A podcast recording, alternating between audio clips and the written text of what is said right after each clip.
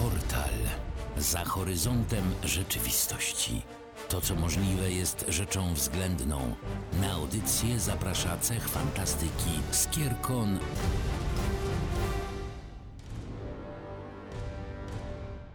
W kolejne niedzielne popołudnie witamy w portalu. Tu Aurelian. I Chili, cześć. Dzisiaj z Chili będziemy rozmawiać o zjawisku niecodziennym na podwórku fantastycznej literatury. I to literatury fantastycznej z dużego L i z dużego F. A tym zjawiskiem jest nie kto inny niż Nora Kita Jemisin. Któż to taki Chili? Dla mnie to jest e, rzeczywiście odkrycie. Odkrycie, które zawdzięczam tobie, Aurelionie. Jeszcze się tak nie zdarzyło, żebyś mi polecił coś, co jest niewarte przeczytania i chociaż z nieznanych względów często się bronię przed tymi poleceniami, bo kubka wstydu u mnie zacna i staram się ją zmniejszać bez skutku, ale jak ty coś polecasz, to trzeba się natychmiast za to zabierać, bo jest to smakołyk najwyższej próby i no jeszcze nigdy się na twoich polecajkach nie, nie zawiodłam. I tutaj powiem szczerze, że powiedzieć nie zawiodłam to za mało powiedzieć, ponieważ słucham właśnie trzeciej książki pani Jemisin i jestem absolutnie pochłonięta. Jestem wciągnięta, wchłonięta, inkorporowana do świata przedstawianego przez nią w trylogii Pęknięta Ziemia i uważam, że nagrody, wszelkie nagrody, którymi te książki są obsypane, są absolutnie zasłużone. Jest to proza nowoczesna, jest to proza nie tylko nowoczesna, ale i współczesna.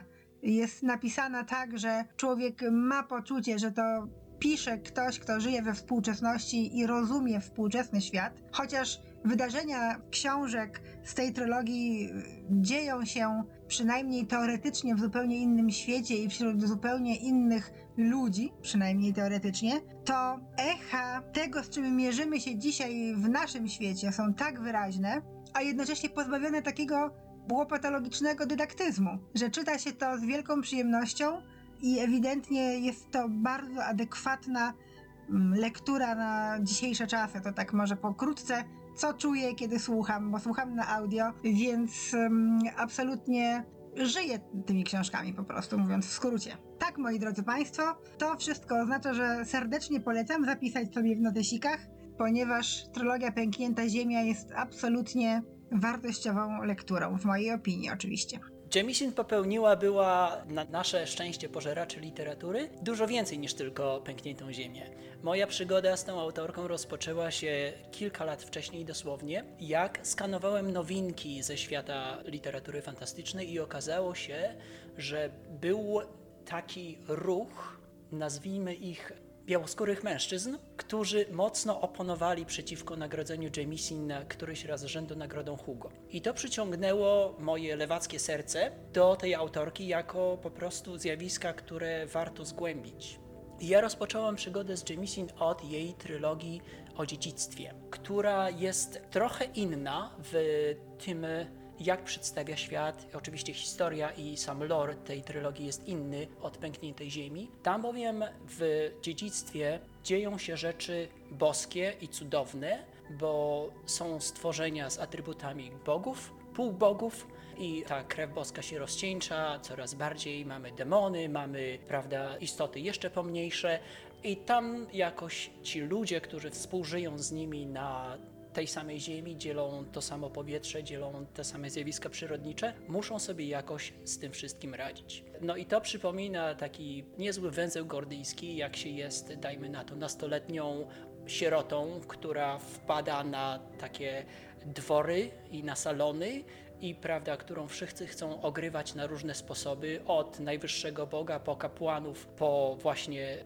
dziedziców tego samego tronu, którzy mają z nią walczyć o ten tron. No i dużo tam się odkrywa, dużo tam się dzieje i ta trylogia dziedzictwa doprowadziła mnie potem owszem do Pękniętej Ziemi też. I oprócz tego Jemisin napisała krótsze formy, napisała kilka nowelek, które to now, która to nowelka była w cyklu Forward, e, wydanym przez Amazona i ta nowelka została owszem nagrodzona Hugo, czyli w sumie Jemisin zgarnęła cztery Hugo, oprócz innych, wielu innych nagród. Popełniła jeszcze kilka innych nowelek, popełniła komiksy, współnapisała historię do takiej książki towarzyszącej gry komputerowej, także całą masę dobrych rzeczy ta kobieta zrobiła, a oprócz tego wydaje mi się, że jej dogłębne zrozumienie ludzkiej natury i zjawisk, które towarzyszą nam w ostatnich turbulentnych czasach, wynika z tego, kim ona jest. Wyrosła bowiem w takiej średnio zamożnej rodzinie amerykańskiej, także dużo musiała przejść, począwszy od tego, że jest czarnoskórą kobietą, dużo musiała przejść, żeby udowodnić swoją wartość, żeby skończyć college, żeby zdobyć wykształcenie, żeby zostać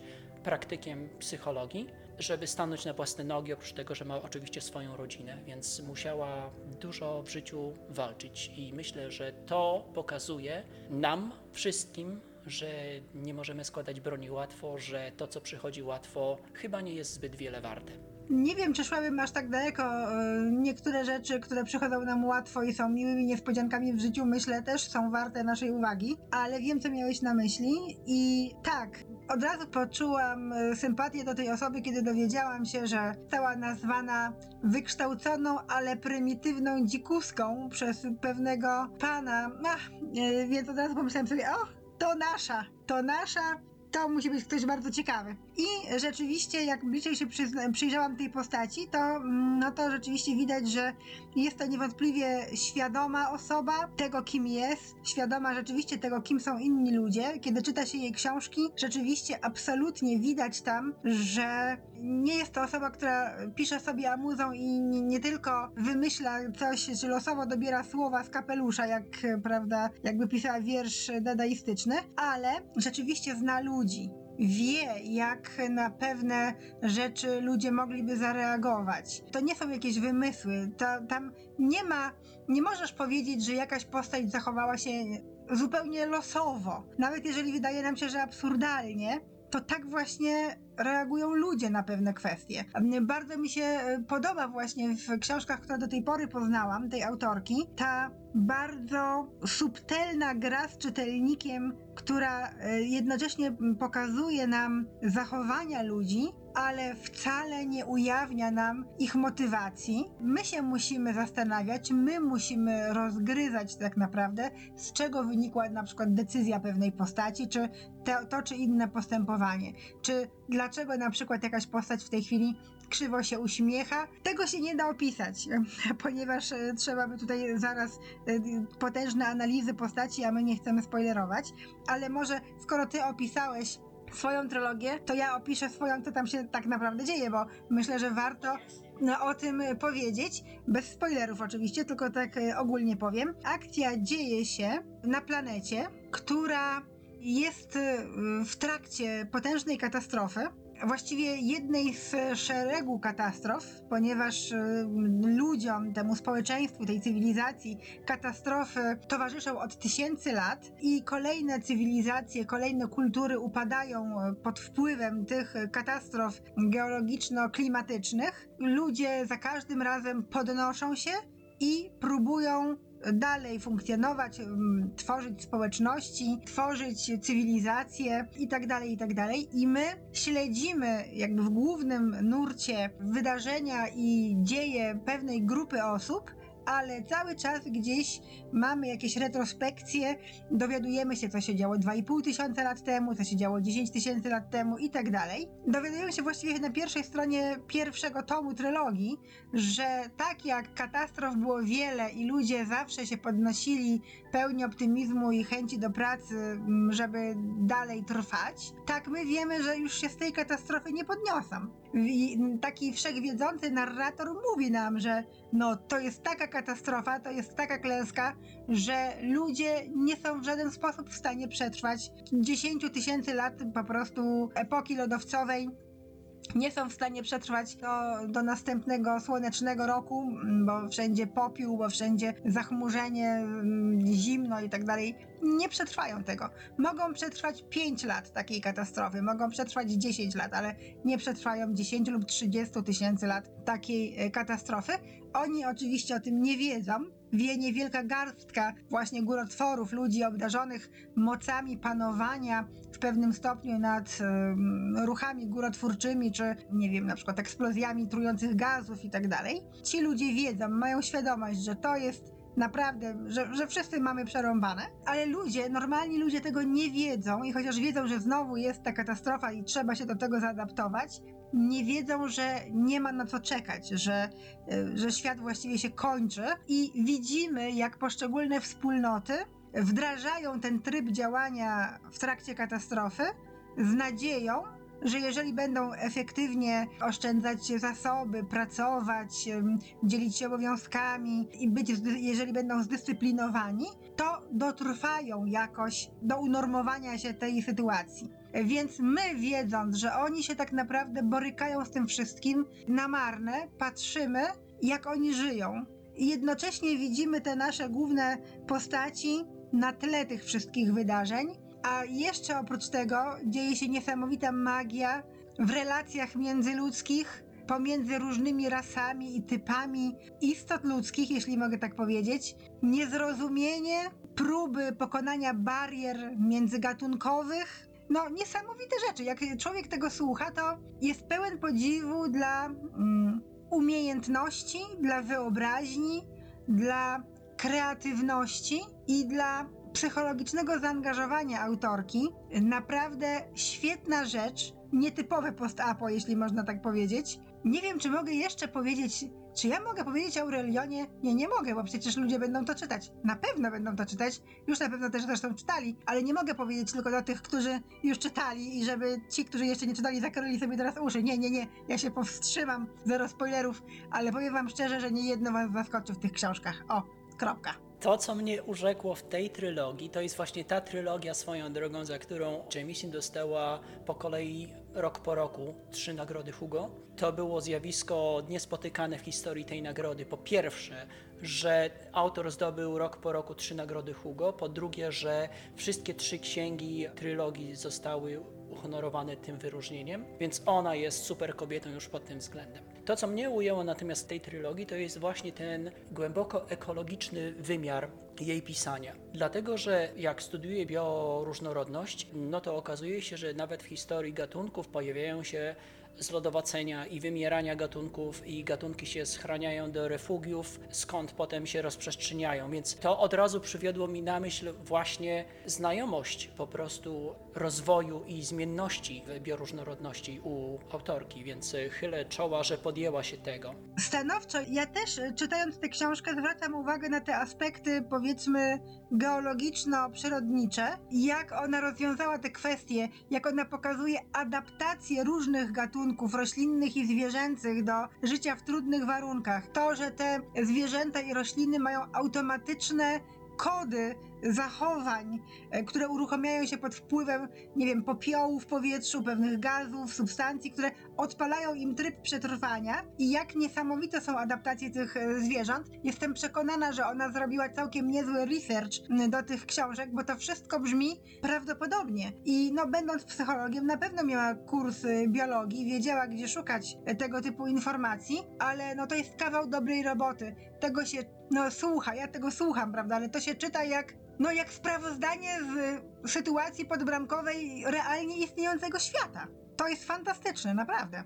Autorka poszła krok dalej niż tylko właśnie takie, taka sucha narracja na temat zmienności gatunków. To, co mnie ujęło, to jest to, że to tak naprawdę, co ona obserwuje jako ta piąta pora roku, czyli to, ta, ta katastrofa, która cyklicznie się pojawia, tak naprawdę determinuje cały cykl życia na tej planecie. I wśród ludzi, dajmy na to, no to będzie się przejawiało tym, że prawda, ci ludzie zachowują sobie jedzenie na tą piątą porę roku, tak? Czyli istnieją restrykcje w związku z tym, że ktoś może jeść tylko tyle, że jak ktoś ma dzieci, które są nadliczbowe, no to te dzieci muszą sobie radzić same, albo po prostu zostają wyrzucane ze społeczności, albo rodzice się nimi zajmą i przyjmą tryb tułaczy, albo po prostu muszą poświęcić dzieci. Więc jest cała masa takich smaczków światotwórczych, które no, są logicznym wynikiem tego, na jakim świecie żyją. Tu według mnie przejawia się mistrzostwo Jameson, bo ona bardzo umiejętnie połączyła właśnie te dwa aspekty ku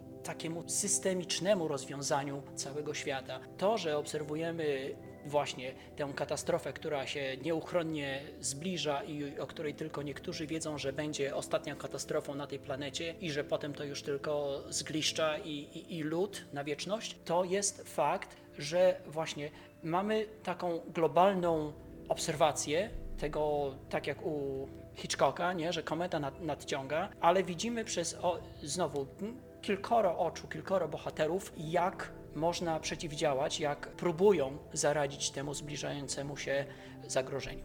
Jest to niewątpliwie niesamowite, jak na te same informacje, na te same dane inaczej reagują poszczególne jednostki, że niektórym po prostu opadają ręce i nawet cieszą się, że teraz to już będzie koniec i, i cześć. Inne nie potrafią pogodzić się z tym, że to będzie koniec, że coś trzeba zrobić, że trzeba walczyć do końca. Jest e, tam taka postać, e, też nie powiem szczegółów, ale jest tam niesamowita postać liderki pewnej społeczności, która chociaż dokładnie zdaje sobie sprawę z tego, że no lepiej nie będzie, że lepiej już było i że nikt z osób, które zna, nie dożyje końca tej piątej pory roku, absolutnie nawet na sekundę nie załamuje się i nie przestaje dbać o swoją społeczność. Prowadzi ich e, do bezpieczeństwa, zarządza nimi, wszystkim daje zajęcie i po prostu działa tak, jakby to było tylko na chwilę. Nie pozwala swoim ludziom wpaść w panikę, nie pozwala swoim ludziom obijać się czy zdemoralizować,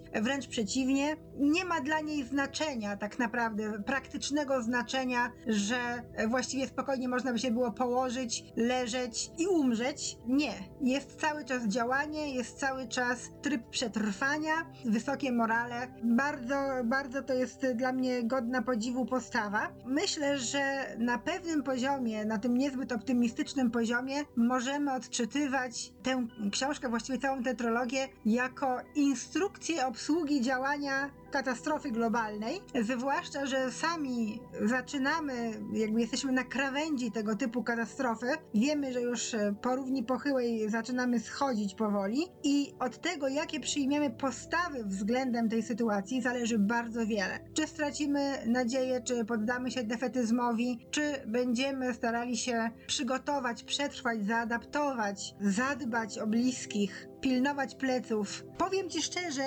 że jak czytam te książki, to jakbym słyszała swoje słowa, jakbym słyszała swoje myśli związane właśnie z reakcją na informacje o katastrofie. Po prostu nie można e, się poddać, nie można tracić wiary, nie można tracić nadziei, nawet w sytuacji beznadziejnej. To do niczego nie prowadzi. Walczyć trzeba do końca. Dopóki walczysz, jesteś zwycięzcą. Tyle chyba mogę powiedzieć, zanim odpłyniemy od Jamie Finn w kierunkach naszych tutaj poważnych problemów, Mm, ale wiesz, co mam na myśli.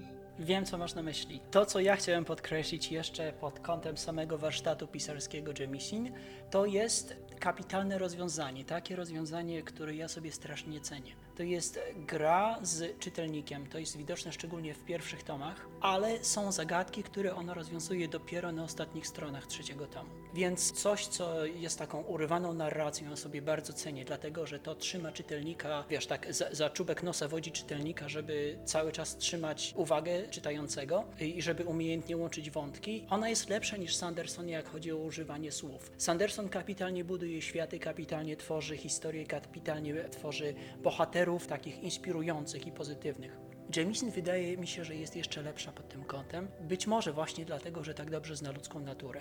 I chwalę ją sobie za takie umiejętne stawianie zagadek, za umiejętne właśnie e, kluczenie i zwodzenie czytelników, ale i właśnie za to, że tak plecie taki kobierzec narracyjny, wiesz? Bierze wątek pierwszy, drugi, trzeci, no i potem z tego powstaje cudeńko na, na ścianę czy, czy na łóżko. Oprócz tego, że pojawiają się wątki takie właśnie jak u Jen Lyons, że tak ta, ta przerywana narracja, to owszem też mogę przekazać jeden pseudo-spoiler. Jest element mocny pod koniec trzeciego tomu, który mi szalenie przywiódł na myśl rozwiązania ze Sandersona właśnie, z jego z Mgły Zrodzonego, z ostatnich tomów, z Mgły Zrodzonego z pierwszej trylogii. Powiem tylko tyle. Ci, którzy przeczytają Sandersona, to będą wiedzieli, a ci, którzy nie przeczytają Sandersona, to niech się czują połechtani i niech się czują zachęceni. A ci, którzy jeszcze nie przeczytali, to na pewno przeczytają, bo oczywiście nie możemy wyobrazić sobie nawet jednostek ludzkich, które nie przeczytały Sandersona, więc na pewno dojdzie i do tego procederu. Powiem ci, że jak e, słucham e, tych książek, to sobie myślę, że tym, co jest naprawdę bardzo warte do zrobienia teraz, to jest dbanie o swoje społeczności, dbanie o rodzinę, dbanie o przyjaciół, dbanie o więzi, budowanie wspólnoty. To jest coś, do czego nawołuje Jameson do tworzenia swoich wspólnot, w których będą ludzie, co do których nie będziesz mieć wątpliwości, że będą pilnować twoich pleców, że będą z tobą współpracować, że będą cię doskonale rozumieć i mm, że wspólnie stawicie czoła wszelkim przeciwnościom losu. To jest chyba, to jest chyba recepta na wszelkie problemy, które przed nami. Po prostu mieć przy sobie swoje stado. To jest e, znakomita obserwacja podsumowująca i wydaje mi się, że to również przeciwdziała aktualnym populistycznym trendom, e, które za hasło mają dziel i rządź, która to metoda jest po prostu najłatwiejsza, jak chodzi o zarządzanie krajami, zarządzanie regionami. I w związku z tym Jemisin, jak staje tak okoniem przeciwko takim łatwym, prostym rozwiązaniom, wydaje się wskazywać drogę, że tak naprawdę nie będzie wygranych i przegranych. Że tak naprawdę w tym, co nas czeka, jeżeli wspólnie nie postawimy czoła katastrofie ekologicznej, którą sami tworzymy, to tak naprawdę wszyscy będziemy przegrani. I to jest taka słodko-gorzka konotacja, wydaje mi się, z tego, co ona próbuje przemycić e, pod płaszczykiem dramatów ludzkich, pod płaszczykiem historii, e, która się dzieje na tej planecie.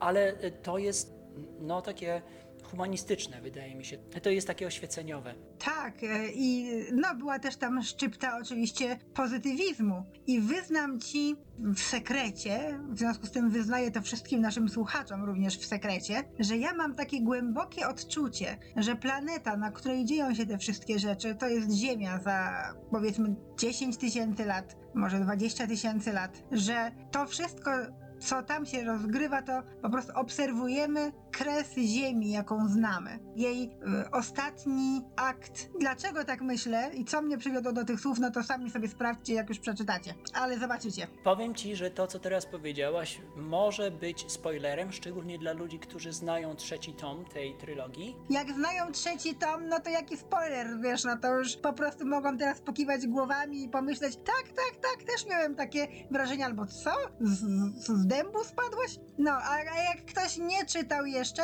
to może go to zachęci i no myślę, że do połowy drugiego tomu nie będzie wiedział, o co mi w ogóle chodziło, więc spokojnie, spokojnie.